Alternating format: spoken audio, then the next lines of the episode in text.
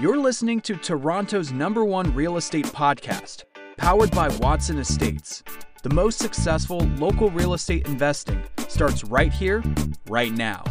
Here's your host, broker, investor, and social media influencer, Bradley Watson. Good morning, investors. Bradley here from Watson Estates, and you're listening to the largest, fastest growing podcast for Toronto real estate on iTunes, Spotify, and Google Podcasts. Friends, today is Monday, October 19th. It's a wonderful day to talk about that subject, and I'm glad you're here. We like to have lots of fun as a realtor and an investor here in the GTA. I want to know for my own portfolio what is going on what is happening in our market and where are there going to be opportunities for me and my portfolio and my clients in the next little while. So today we're going to have a good time. We're going to talk about some of the major news coming out and maybe some of the stuff you haven't even heard about. Starting off with Will the second wave burst the Toronto real estate bubble? This is the article of the day from Toronto Sun. We're going to start there. We're going to work our way through. We actually, in my opinion, have the best information, the best detail as it relates to vacancy rates and the rent declines we've experienced in the GTA. I love this Urbanation report that, that came out, and I, am going to dive into that and share with you where are there opportunities in the 905 and the 416 if you're looking to do any strategy that would require tenants. And what does the end of the Bank of Canada spending, that is bond buying program, mean for real estate prices? You might not even know that that happened. We're going to talk a little bit about that. I don't know about you guys. I had a wonderful weekend. My mother in law is turning 65 this week, so we had a, a, surprise birthday party for her. And so it's kind of a joint thing 65, also retirement. When and when she blew out the candles, you know what? We chanted, you know what you say? You speech, speech. Old folk don't know what that means. You're supposed to say something. But I'll tell you, that was a missed opportunity. If it were me, a senior quote, I'd be ready with one, right? I'd be ready. Like I'd say something like, uh, as Rosa Parks said in 1955, nah. or something along those lines. Obviously, I'd have more time to think about it than putting as a as a an insert to a podcast talking about real estate. Come on, come on. But we like to have fun here. Make sure if you haven't already subscribed to our channel, make sure you hit that like button. And it helps each individual video. Our videos are growing exponentially, not just on YouTube, but on the podcast platforms. It's incredible. In fact, our podcast channel is is larger than our YouTube channel. So we've had a lot of fun, and I love having conversations with you guys, either online or offline. Feel free to reach out to me anytime. So let's jump into the article of the day. I want to try and transcribe it. I want to explain it to you guys in more detail so you don't necessarily have to read those boring articles because we do it for you and we make it fun. Here we go. Will the second wave of COVID burst Toronto's real estate bubble? This is the biggest article coming from the Toronto Sun. Here we go ever the hot topic, how the Toronto real estate market is faring seven months into the COVID 19 pandemic continues to fascinate. A lot has happened since that fateful Friday the 13th in March. Didn't realize it was even Friday the 13th. Now it makes sense. First, there was a market freeze up in the immediate aftermath of the lockdown. Remember that? In a matter of weeks, however, the buyers were back, thanks in large part to the real estate industry pivoting to the more robust virtual marketing. Thank you for virtual marketing. Save the day. Not. While implementing safety protocols to ensure showings could be conducted safely and responsibly, the reason that this all worked out was because we were deemed an essential service. Let's be honest. Let's be honest. We didn't have to close. And people realized, you know what? I can go shopping. That sounds like a pretty safe thing to do compared to all the other things that I'm not allowed to do right now. As spring progressed into summer, the sales figures continued to boggle the mind. Now, I like to jump through the article because I don't want to read all the fluff. I want the good stuff. They say this buyers and sellers alike seem to share the belief that in the face of an all but guaranteed second wave, the time was now. All the while, the condo market was showing signs of distress. This is the biggest conversation right now in real estate, not just in Toronto. We're going to see an article in a moment in Vancouver. Same story right? There's key differences between these two markets. We're going to talk a little bit about that. In response to widespread job losses, particularly in the hospitality and service sector, universities' classes moving online, and short term rental market being disseminated by the abrupt loss of tourism, the rental market was flooded with vacant downtown condos. It wouldn't be long, analysts predicted, until investors faced with uncertain returns started dumping their units. Oh, and dumping their units they've been doing. Oh, they've been doing that dumping By the time September rolled around, the original mortgage deferral program ended. The condo market surged with new listings. And we've talked about this on our show. In fact, our last podcast was called this a 215% increase over the last month last year. Sorry, that was actually the thumbnail, not the video title. But all that to say, condos are going crazy. Crazy. But here is why I like this article. This is why, even though it's number one, it's not we don't put it because it's number one. If it doesn't add value to our listeners, I don't give a damn. But they do because they're going to talk about the future. I think it's important for us to talk about the different options. What comes next? What are the pros saying? You hear what I say all the time. I talk about my views on things a lot. You probably hear it again today. But what are other people saying? Other people with loud voices and smarter than myself are saying things like this. Here's what they say at the Toronto Sun. One might assume that this means the bubble has burst and a great correction is upon us, but the numbers don't yet support that condo prices are still up 7.7% over last year. Even the wake of the economic destruction brought on by a global pandemic, condos continue to sell, albeit at a slower pace than we're used to. There will be a dip, no doubt, but that surge of inventory is starting to absorb, and we're not seeing many fire sales. This is the view from this writer at the Toronto Sun. Is that the case? I don't necessarily agree with that. Because yes, we're up 7.7%, but you guys know we are absolutely down from the highs that we experienced back in March, right? We know this. So, yes, okay, you're up 20%. Now you're only up 7%. That sounds like a loss. That does sound like a loss. And yes, there are fire sales. Have no fear. We're going to get to some other clues of that through this podcast. On the freehold front, though, even that they say is starting to slow down. Interesting. Houses are selling for top dollar, yes, but for the most part, the crazed bidding wars seem to have abated. Pricing matters now. Houses that are properly priced sell quickly, but sellers who have unrealistic expectations are just as likely to see their properties sit. I'm going to give you an example of that in a second. I see this in Twitter posts. Uh, I'll tell you most of the bidding wars from a buyer perspective. I'm noticing there's still a lot of them. So, but but it is important to note that naturally you're starting to see less bidding wars. Is that a product of the market collapsing or is that a seasonal change? I think it's the latter. Anecdotally, it seems like things are slowing down. A number of the city's top agents are now advising their clients to hold off on listing their properties until the new year. I mean, why would they do that unless they think prices are going to go up in the new year? So, hidden under that, I think, is an honest acceptance that prices are going to go up into next year. Naturally, the season might be taking a hold beyond what I even, I even expected. Now, I don't expect the number of sales to go through the roof through the wintertime, but I do expect prices to be held, which is unusual. That's unusual. But even if they don't, by the springtime, I'll tell you, will the second wave be as bad as some fear? Will there be another seize up, or will the market just need another acclimation period? Will the rebound be as fast and fierce next time around? So many questions. And while the Toronto real estate market is a beast who has proven its resiliency over and again, only time will tell. Stay tuned. This is what they say. So this is what we think, but we don't know for sure. And the reality is, is even folks like me that is very immersed in the real estate news, we don't really know. We don't really know. The best advice of what happens during a pandemic and what can happen in our real estate market is what? March and April. It just happened. That's it. There is nothing in history that we can kind of lean on and say this is the plan here. But we do know that the factors, the demand supply fact supply factors that we're going into are quite hot. Naturally, we got to really overcome that. But there are a few areas where that's not the case. But like the grandmas out there know, things can change very, very quickly. Like, look at how we date these days, right? Gone are the days that people met through phone calls or through blind dates and they'd meet up for coffee at Timmy's, right? Now, there's a new site for senior dating and it's called I've Fallen in Love and I Can't Get Up.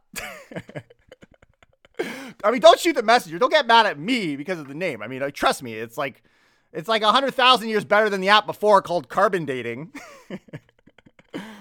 All right, so I told you guys we are going to talk a little bit about Vancouver, and I think it's important globally. It's so fascinating how connected we are, our real estate markets. It's it's as if we might as well be neighbors, right? The nice thing about Vancouver is it's dealing with a lot of the same factors that we are because they are also in Canada. Well, there's an article came out of Vancouver Sun and it's called Prices Are Going Up Again. What does this mean for the future of Vancouver's housing market? Well, I have a feeling they're going to tell us. the Vancouver real estate industry reported another month of higher sales and prices in September and continues to defy dire predictions of a pandemic induced downturn. Sound familiar? Yeah, same here. But some analysts point at fragile aspects of the market, such as, such as, and I would agree with this, such as rising condo inventory and falling condo prices. I mean, I smile, but I smile at the opportunity. The Canada Mortgage and Housing Corp has been a high profile clash with some of the real estate industry over the predictions of double digit percentage drop declines. And this has been a lot of fun. I'll tell you, it's been a blast reporting this feud between CMHC and places like REMAX, the Toronto Real Estate Board, and people that just straight up call them liars or saying they're fear inducing. It's been quite comical, but also very confusing if you're not listening to someone laughing about it, right? Now, with sales and prices rising, there continues to be agreement about a housing market cleaving in half, but disagreement about where this should leave. That cleaving in half, that separation, obviously, is between condos and the freehold or, or the low rise, right? We, have, we all agree that that's happening. I think that's common, commonly understood now for everybody. The disagreement is what comes next which is the fun part.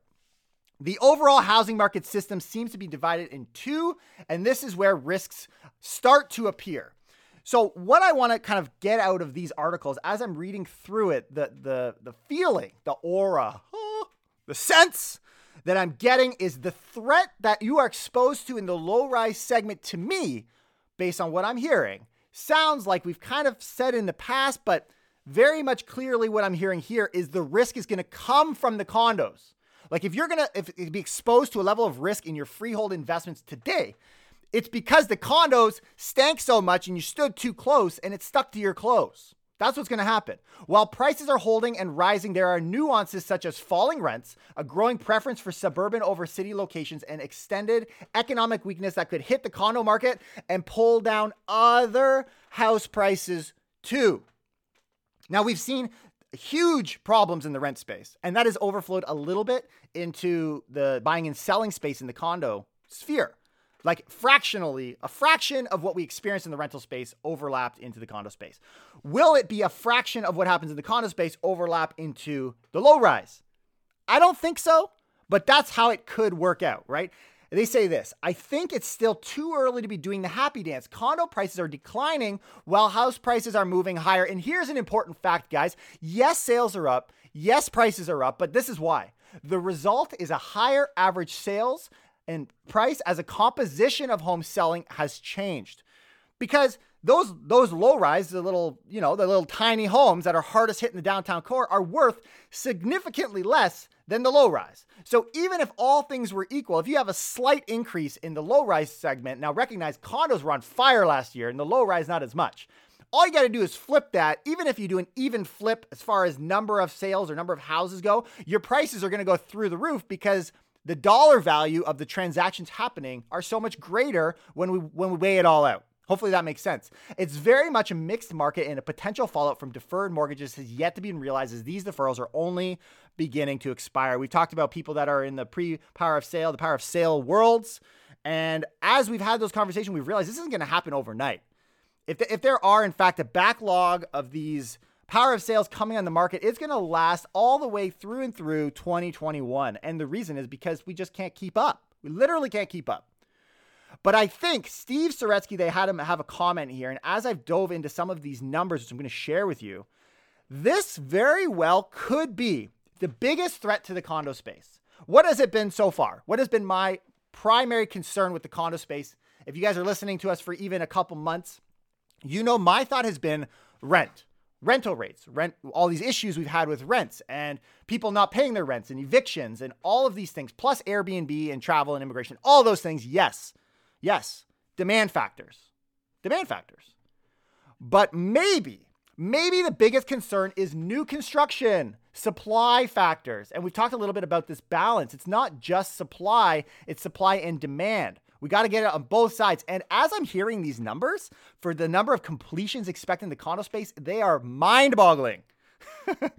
Here we go. With that tone set, ready. There will be a record number of new condo completions this year and next. These are projects that were started during the building boom, which began in 2016. Well, what happened in 2016 that started that? Well, that was when there was a change. Everyone started getting a little bit more interested in condos. For years before that, people were saying, you know what?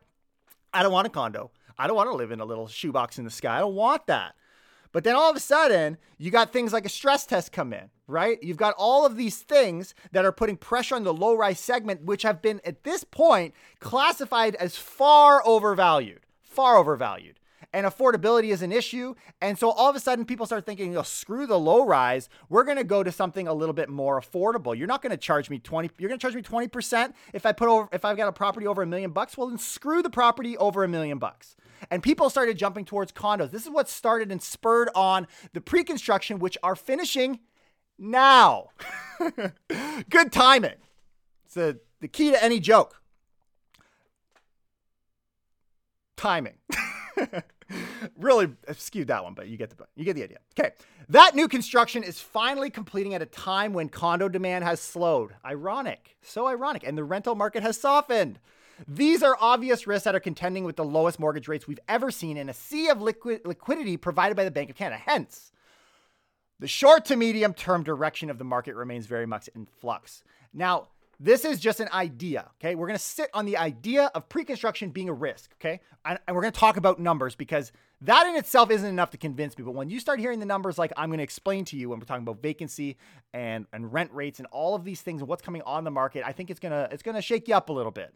Meanwhile, we got employment, which I think is an important point too that came out of this article. This is a great article. Yes, it's talking about Vancouver, but we're talking about employment. We're talking national here. So as of September, employment in high wage sectors was about 3% above pre pandemic levels.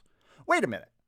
Employment was up 3% pre- than pre pandemic? Yes high wage sectors, but low wage sectors are still about 7.5% below pre pandemic levels. So if you were to think rationally about that, what would be most affected? The people who are renting or the people who are buying?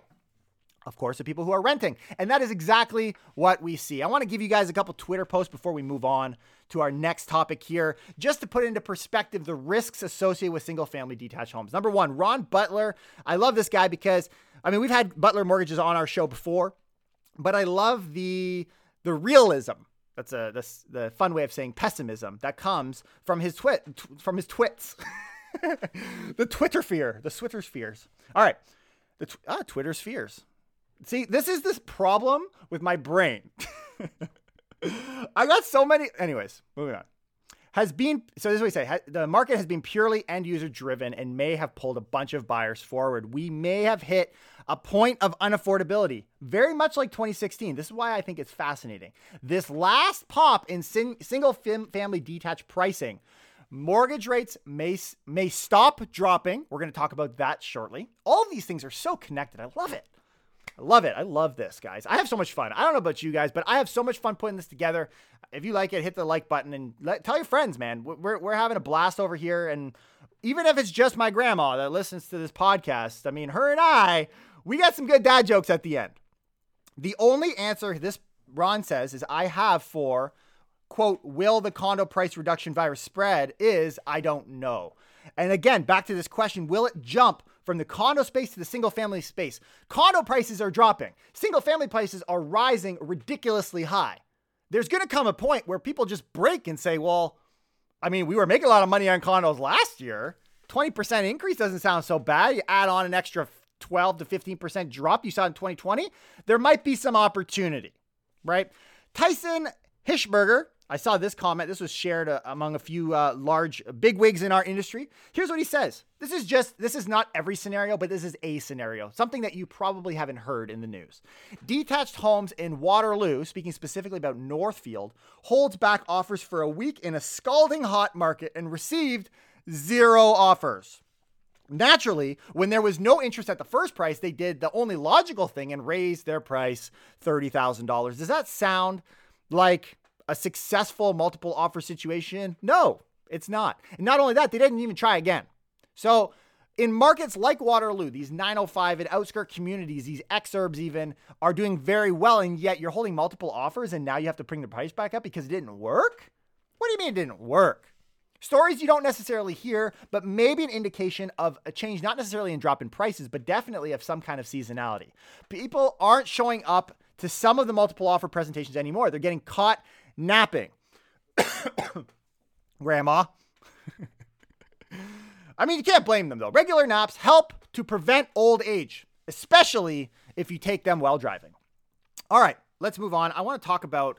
I really like this article, guys. I love numbers. I try to break up some of the numbers for you as we're talking on our podcast, but sometimes you just need the numbers, the raw data. And a lot of the articles spin from content like this. Urbanation is a great source of, of facts and stats, sometimes boring to read, but when we look at these stats, this is the clearest picture you're going to get of what is happening with vacancy rates. Vacancy meaning the amount of units in, uh, let's say, 100 buildings. How many of those buildings are sitting empty? So, right, and they're saying in this article, vacancy rates increased to nearly 3% in the former city of Toronto, being pretty much the downtown core, the, the tighter sector of Toronto. Well, that means that every 100 houses, three of them are sitting vacant, almost. Now, I want to start off talking about a few things. First, I want to start talking about the purpose built units, and then we're going to talk about the outside units, the, the existing units, the resale, the small investors, the ones that probably impact more of you. But I find it interesting because purpose built rentals have been the ones that haven't been hurt as much. So you'd think the numbers would be better, but if that is the case, listen to this and you tell me if it's good. Urbanation survey of newer purpose built rental apartments projected has been completed in the GTA since 2005, reported a vacancy rate of 2.4% in Q3. That was three times higher than Q3 2019, which was under 1%. It was 0.8%. So we've um, we're three times in a single year on purpose built rentals. And the first time vacancy rates surpassed 2% in the GTA in 10 years. First time over 2%. This is why prices have been as high as they are, rental rates. So some people would say, oh, rental rates are dropping. This is an opportunity. Well, maybe they're stabilizing because we've been on a high for the last 10 years. Within the former city of Toronto, that is representing downtown and midtown markets, vacancy rates increased to 2.8%. See the difference here? Already. And you're going to see this kind of sprinkled throughout this entire chat here. The difference between old Toronto, right, the original Toronto, the former city of Toronto, as they call it, and the rest of Toronto, already we see a discrepancy.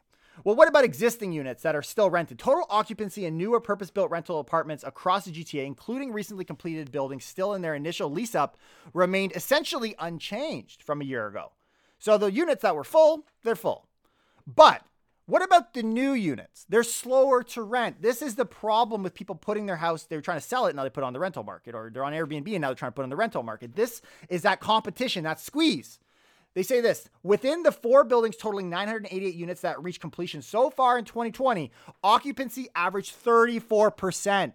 Oh, which compared to an average occupancy rate of 64% last year. So we should have two thirds of those units full, and we got a third of them full. That's half. 50%. For the eight projects totaling 3,100 units, that reached completion in the same year to date, 2019. So there was way more units last year that completed at this point in the year, and the vast majority of them are full, versus now there's less units and we can't even fill those. Woo! What about rent rates? What about the rates then? So we know about vacancy. As vacancy rates go up, prices should come down because there's a little bit more competition. You're getting a little hungry because you haven't had a tenant in that place for the last two months what you gonna give me? well, it all equates to rent rates. Average monthly rents for units that became available for rent during the third quarter declined by 5.8%. However, some of the rent declines could be attributed to a decrease in the average available unit size. I think this is a valid point from to, to 740 square feet because the thing is, is it's not just about rents coming down. There's also the units are getting smaller. The new stuff you build, you can see they're like, really, you live in that? Well, they were averaging 767 square feet. Now they're down to 740 from a year. And within a year, they dropped, what is that? Almost 27 square feet, right? In one year. Indicating the turnover has been relatively stronger for smaller units. The tiny homes, the tiny condos, we talked about that a couple days ago. Those are the ones getting hit. On a per square foot basis, rents declined by 2.5% or 2.4% year over year. But here's the difference. The former city of Toronto declined 9.3%, and the rents for the former Toronto were down 3.8% year over year on a square foot basis. So clearly, based on that average, the former city of Toronto, the closer you are to the downtown or the midtown, you've been hit the hardest. And you investors out there, you know this. You know this because we've been talking about this on our podcast, but I love Urbanation's way that they frame it and explain it. And one of the things that they point to here, this again, purpose built rentals, people entering the building, they've built these purpose purpose built rentals. They've been given incentives by the government to do it, and they think they're walking into a party. Well, now they have to give incentives. And they found that most rental buildings surveyed were offering incentives to attract new tenants, which mainly included one month of free rent, move in bonuses, and to a lesser extent, two months of free rent. They're given freebies. They really are. And they say there's a wave of completions coming soon. Remember, we talked about the the con- completions happening here. Well, what about the purpose-built rental side? Listen to these numbers, guys. They're gonna pop your brain. They really will. Surprise! a total of 5,200 and 5,200 some odd new rental units are scheduled for completion of GTA in 2021. So 52, just under 5,300. The highest level in more than 25 years and up from 988 units this year. So we had 988 completions this year, which is low historically, but we're going to jump all the way up to like what, six, seven times that in one year.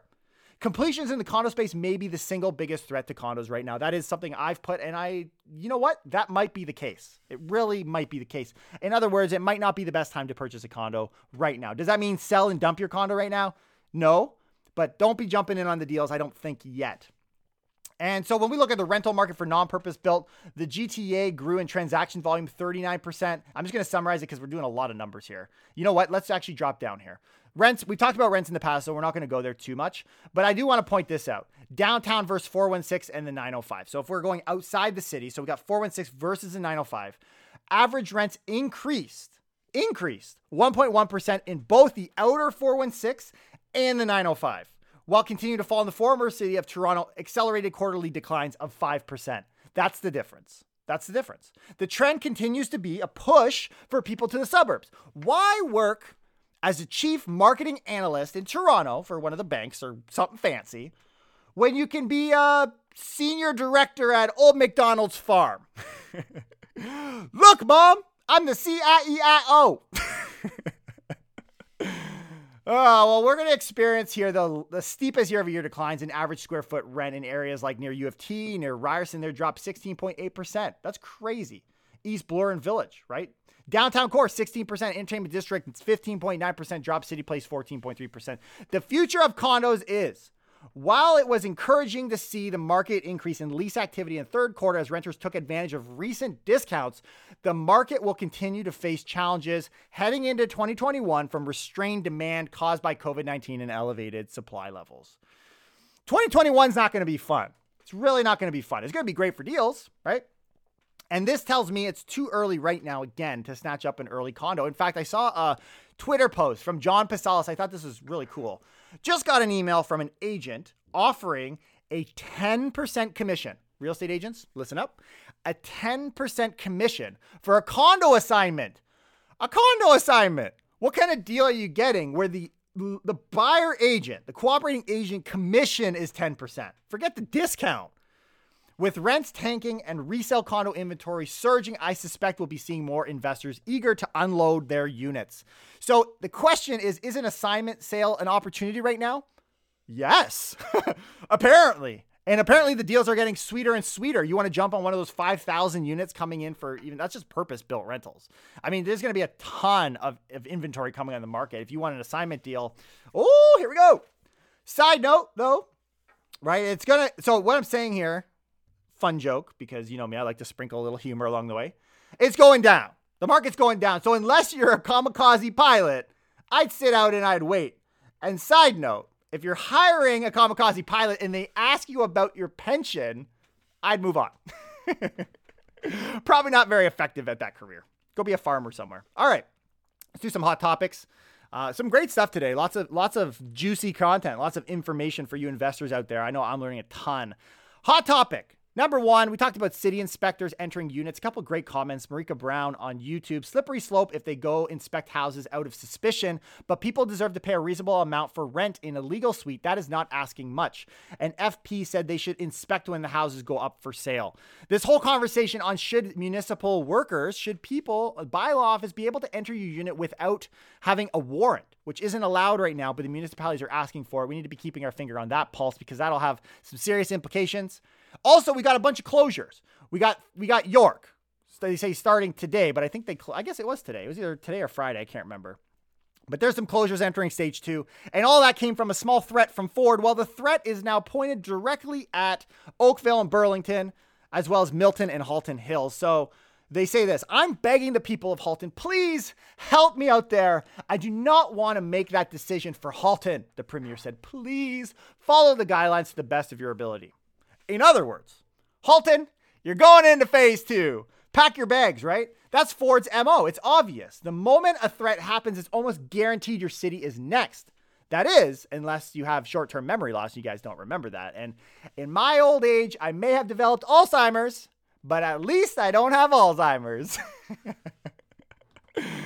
uh, back to reality. We also have open houses closing here. We're not allowed to do them in these key areas, this, these hot spots of COVID. And TREB has given its the stamp of approval to the country saying that, right? The government, I guess it's government of Ontario. Who did that? Provincial announcement. They just said, yeah, we agree. Well, no, duh, you agree. You already told people don't do it in the first place. So that all makes sense.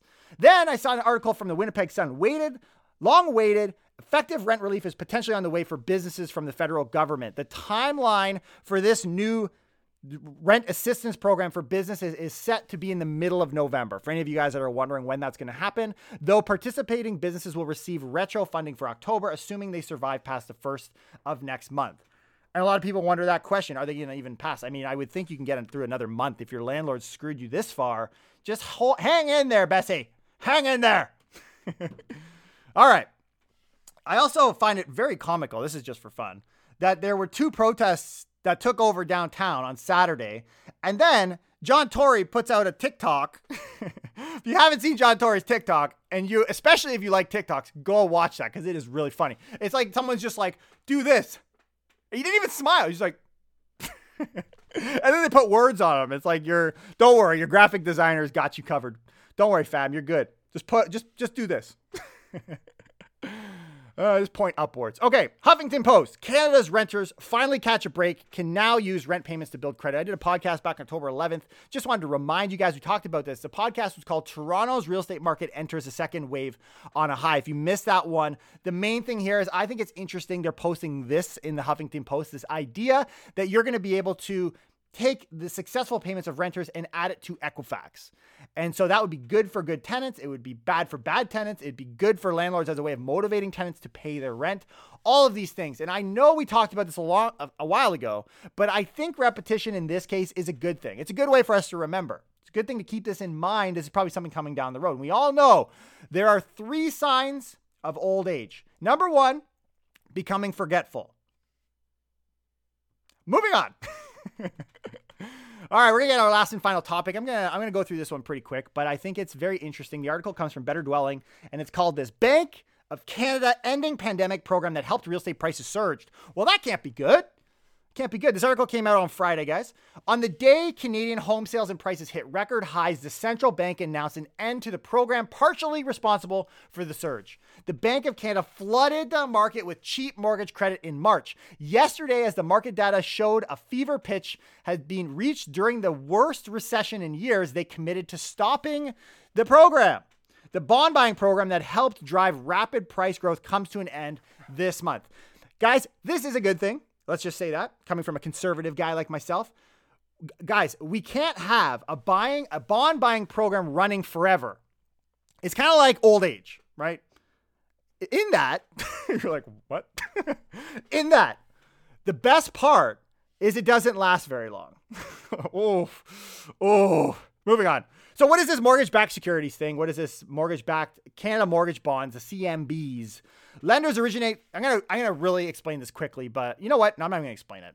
I'm not even gonna explain it. They're called Canada mortgage bonds. They're they're they're they're pumping the market with money in order to keep rates low. That's the key here. When the pandemic struck, the Bank of Canada treated CMBs like toilet paper and hand sanitizer by hoarding. They began buying them up on competitive basis, meaning they didn't just buy what couldn't be sold. They actively competed with bidders. They're entering this market and they're buying it up, buying it up, buying it up. And obviously, with more demand, prices are to, like, this is an opportunity to drive rates lower. Normally, in periods of increased risk, funding is supposed to become more expensive. This lowers the risk of losses to households borrowing. Instead, Instead, the Bank of Canada did what they've never done before. They flooded the market with the cheapest money possible. Who cares what risks households face, right?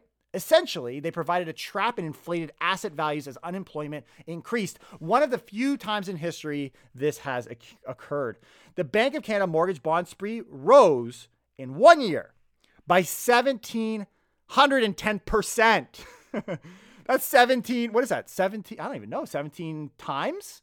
17 times. This shows how astronomically large the scale this operation was and understandably helped inflate asset values, and that it did. But here's the key, guys. The Bank of Canada announced they'll put an end to their bond hoarding program. I called it that. The central bank has notified investors they'll end their program on October 26th, very soon. Very, very soon. Without a surge of deep pocket investors looking for crap yields, this will likely slow mortgage rates from falling further. Remember we talked earlier about how interest rates aren't going to keep dropping your your mortgage rates won't keep going down? This is why. They did inject a lot of liquidity, so an increase may not be in the cards for a while. However, there are still forecasting mortgage defaults will rise by multiples. The bank has always maintained this would be the case in Q1 2021, rising through next year. Here are the takeaways that I get. Number one, expect mortgage rates to either definitely stop dropping, but maybe even rise. Based on these factors, I wouldn't be surprised if they come up eh, until the spring, anyways, in which case they need to be competitive. Therefore, we can expect that real estate demand would come down because as interest rates go up, your, your cost of purchasing a property, your ability to purchase a property goes down. So the number of buyers out there goes down, and the rates, the interest rates, and the ability to purchase property being so cheap has been a very big factor from a lot of people's perspective. A lot of people have said this and why buyers are hitting our market. If that's the case, then this should have an impact on that. Anyways, I'm going to leave it there. Make sure if you got this far in the video, you listened to all of it and you learned some good stuff today leave us down in the comments a little, you know, say hi. How's it going? Thanks for your show. Whatever you want to say. I love the jokes. but definitely hit the subscribe button, hit the like for more, and uh, tell your friends about our show. I know a lot of the jokes about retired people, um, but uh, I know none of them don't. I, oh, my God, that was so bad. Okay, that was a real flop. Here's the joke. this is a bad. This is a bad time for this one too. I know a lot of jokes about retired people, but none of them work. And I blow the punchline, right? So, you know what? I got, okay, reset, reset. Fix my tie. All right, we're to close off with a poem.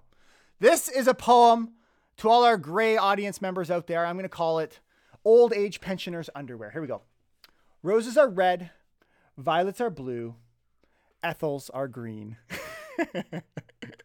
Whatever underwear you're, you're wearing today, folks, I, uh, I hope you guys have a fantastic day. And I hope you guys are getting lots out of our show. I know we had fun, and I'll see you next time. Take care and keep it real.